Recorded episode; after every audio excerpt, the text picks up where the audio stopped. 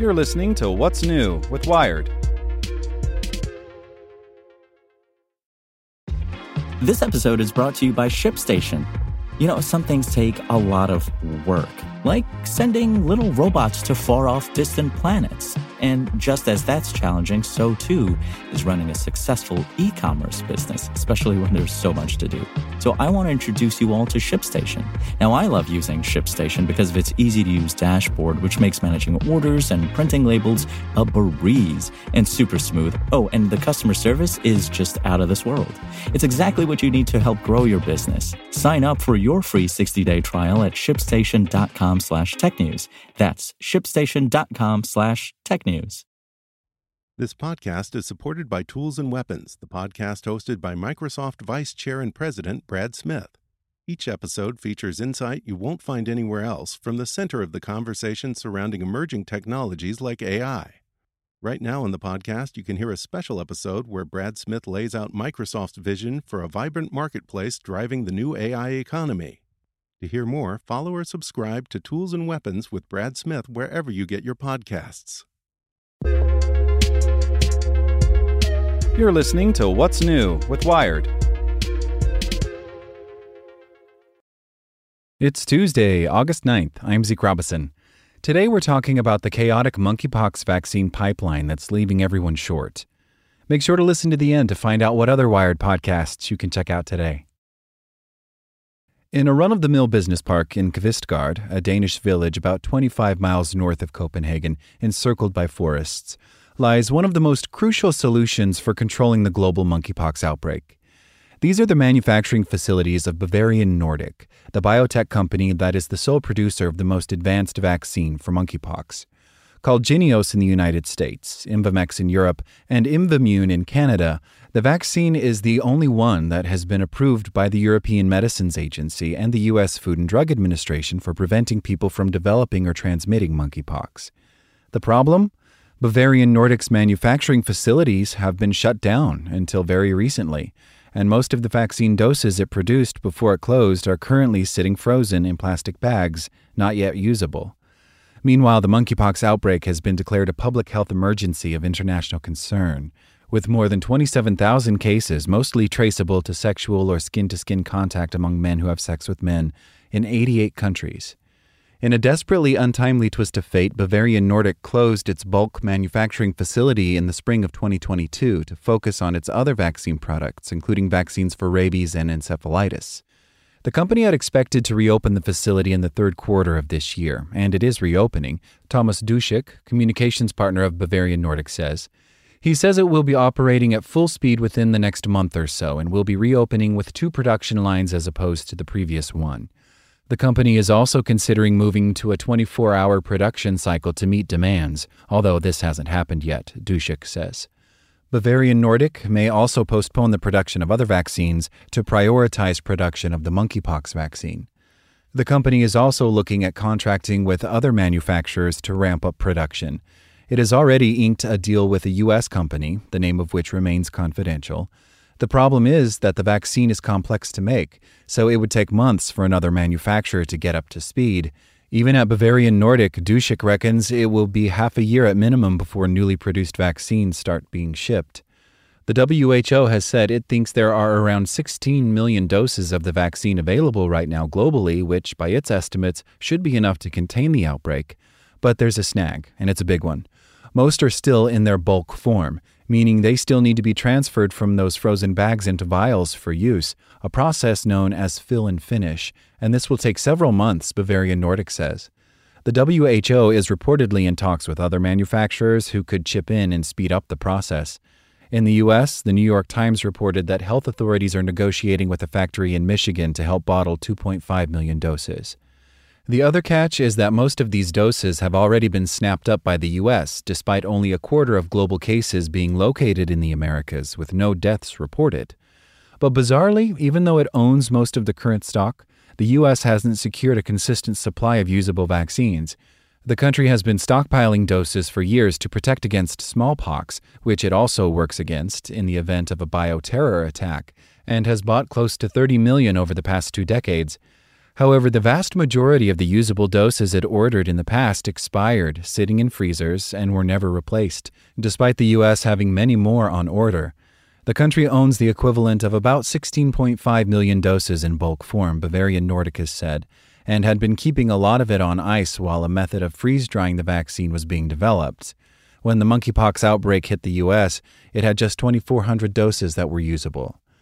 Now, bureaucratic fumblings on the part of the U.S. government have made it difficult for the country to get its hands on more usable doses to replenish its stocks, even though it owns most of the bulk that's already been made. In 2020, the U.S. ordered 1.4 million usable doses of the vaccine from Bavarian Nordic. Yet this June, when the monkeypox outbreak was beginning to proliferate across the country and the order was still outstanding, U.S. authorities still dilly dallied before requesting the company start fulfilling that request by shipping over some 370,000 doses sitting ready in Denmark. For the rest of the order, the bulk form of the vaccine needed to be processed into usable doses at a new fill and finish plant that Bavarian Nordic had completed in 2021, but the FDA hadn't at the time approved that facility for supplying materials to the U.S. This meant that on May 23rd, over 200,000 doses that could have gone toward fulfilling the U.S.'s request from 2020 were delivered instead to European countries, while the FDA finished up its inspection. The FDA has now finally signed off the facility, meaning 786,000 more doses have been shipped to the U.S. Up to the middle of July, the U.S. also put in new orders for about 5 million more usable doses. But because of its tardiness earlier in the summer, by this point, other countries had already snapped up the existing supply of ready to use vaccines, meaning that these newly ordered usable doses can be delivered only in 2023. In a press release from July 15th, Bavarian Nordic said it expected to deliver nearly 7 million doses to the U.S. in 2022 and 2023. Outside of the U.S., the European Health Emergency Preparedness and Response Authority, or HERA, has bought 160,000 doses for Europe. Health authorities in the United Kingdom recently said they had procured more than 100,000 vaccine doses, and Australia says it has bought 450,000 doses, with 100,000 arriving this year and the remainder in 2023. So even though the US has been slow to replenish its stockpile, it still has the biggest supply of Bavarian Nordic's vaccine by far. But this vaccine isn't the only answer. Alternatives do exist. One is ACAM 2000, another vaccine that protects against smallpox, but it has its various downsides. It's linked to some rare but serious side effects, specifically in pregnant people, infants, and immunocompromised people, such as those with HIV, which has a higher prevalence among men who have sex with men. Administering it also requires special training. Even so, some experts are advocating that this vaccine be made available to those who choose to receive it with knowledge of the risks, especially considering the U.S. is sitting on a giant stockpile of about 100 million doses. Alternatively, Japan also has a smallpox vaccine that could be used against monkeypox, called LC16, although it's also associated with some unfavorable side effects. At this point, mass vaccination campaigns have not been called for.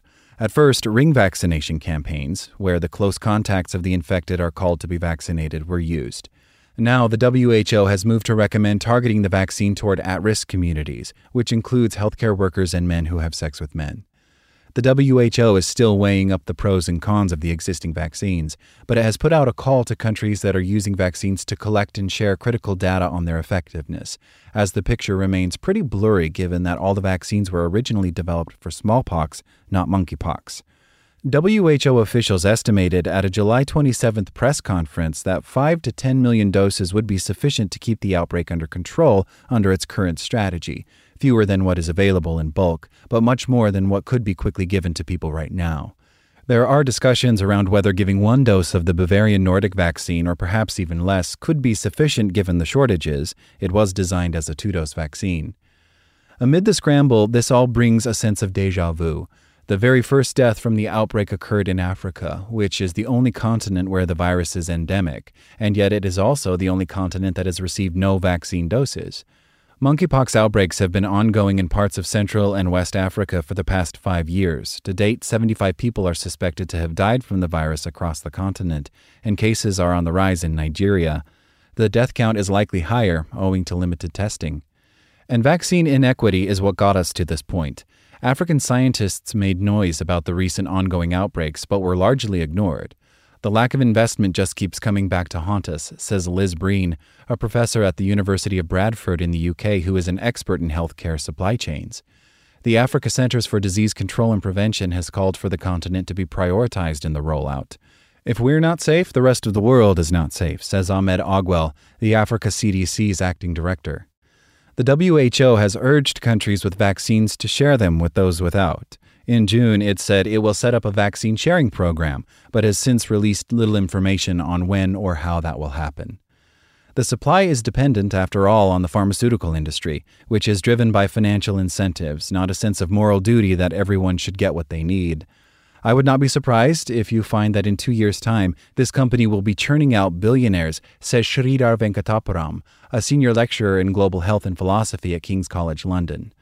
Bavarian Nordic's expected revenue for the year has more than doubled already, and its share price has tripled.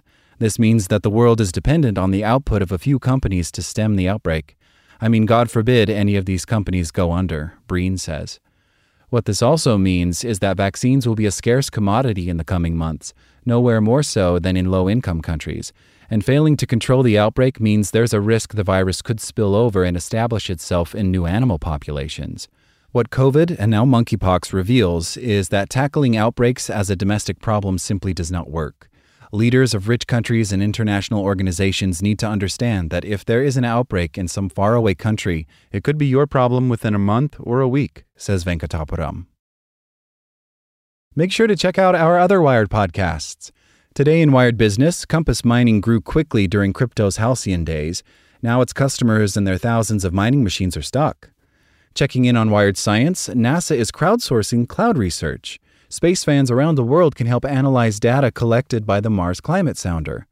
And on Wired Security, Amazon's Ring cameras are tracking and sharing more than you might think. Listen to these stories and more at wired.com/podcasts.